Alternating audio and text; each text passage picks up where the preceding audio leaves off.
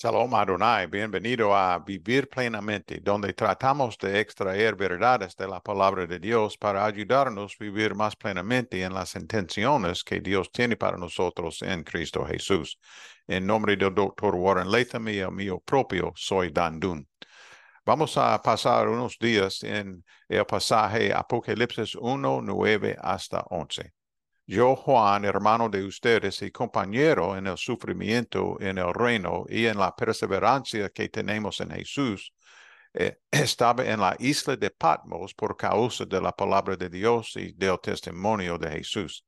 En el día del Señor vino sobre mí el Espíritu y oí después de mí una voz fuerte, como de trompeta, que decía, escribe en un libro lo que veas y envíalo a, los, a las siete iglesias, a Éfeso, Esmirna, Pérgamo, Tiatira, Sardis, Filadelfia y Laodicea.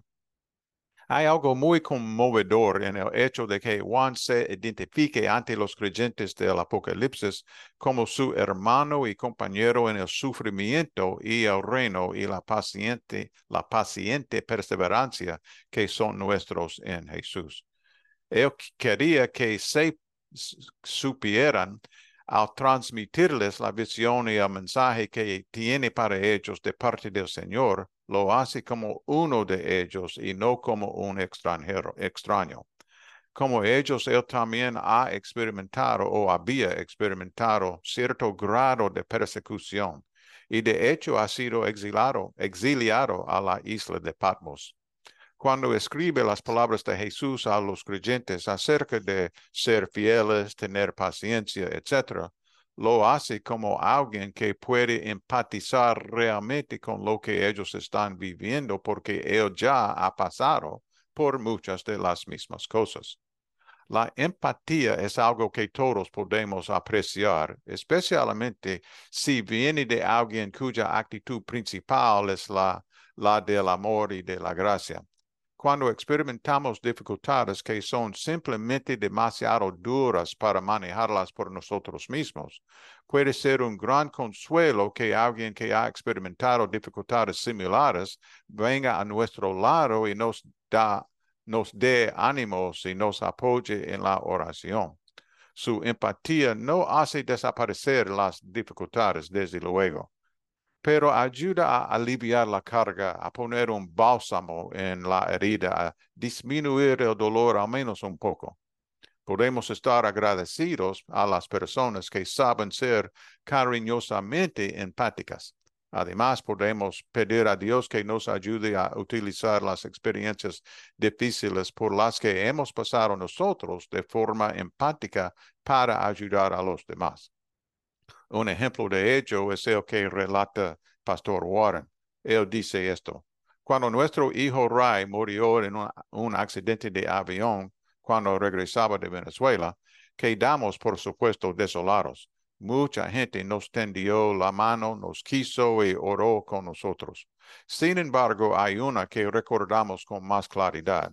Fue un periodista que vino a nuestra casa el día después del accidente Después de la entrevista, me contó que había perdido su hermano y que eso había cambiado por completo la vida de su familia. Me contó cómo tras la muerte de su hermano, su familia siempre hablaba de antes de que muriera y después de que muriera. Y eso me ayudó, ayudó mucho, Warren dice, porque yo no sabía cómo afrontar una pérdida tan grande desagraciadamente nos introdujimos en una nueva normalidad y el tiempo se marcó antes de que Ray muriera y después de que muriera Ray. La empatía de ese reportero nos ayudó a llegar a docenas de padres que perdieron sus hijos después de la muerte de Ray. Reflexionando sobre estas cosas, yo deseo preguntarme a mí mismo, ¿cuándo yo he recibido recientemente el cuidado empático de Dios? ¿Me he detenido a darle las gracias o he dado por sentado este cuidado? ¿He aprendido a combinar la empatía con la compasión? Si no es así, ¿yo podría hacerlo? ¿Hay alguien con quien yo podría compartir, empatía amorosa hoy? Recordemos que la escritura dice, yo Juan, tu hermano y compañero en el sufrimiento. Oremos. Señor Dios, te damos gracias por tus tiernas misericordias, por tu cuidado compasivo. Por favor, muéstranos cómo podemos ser recipientes para que extiendas tu empatía amorosa a los demás, por nosotros. Incluso hoy, Señor Dios, por favor, danos la oportunidad de ser usados de esa manera. Para ti sea toda la gloria. En el nombre de Jesús. Amén y amén. Que tú viva plenamente en Jesús hoy y que Jesús viva plenamente en ti. Salom Adonai.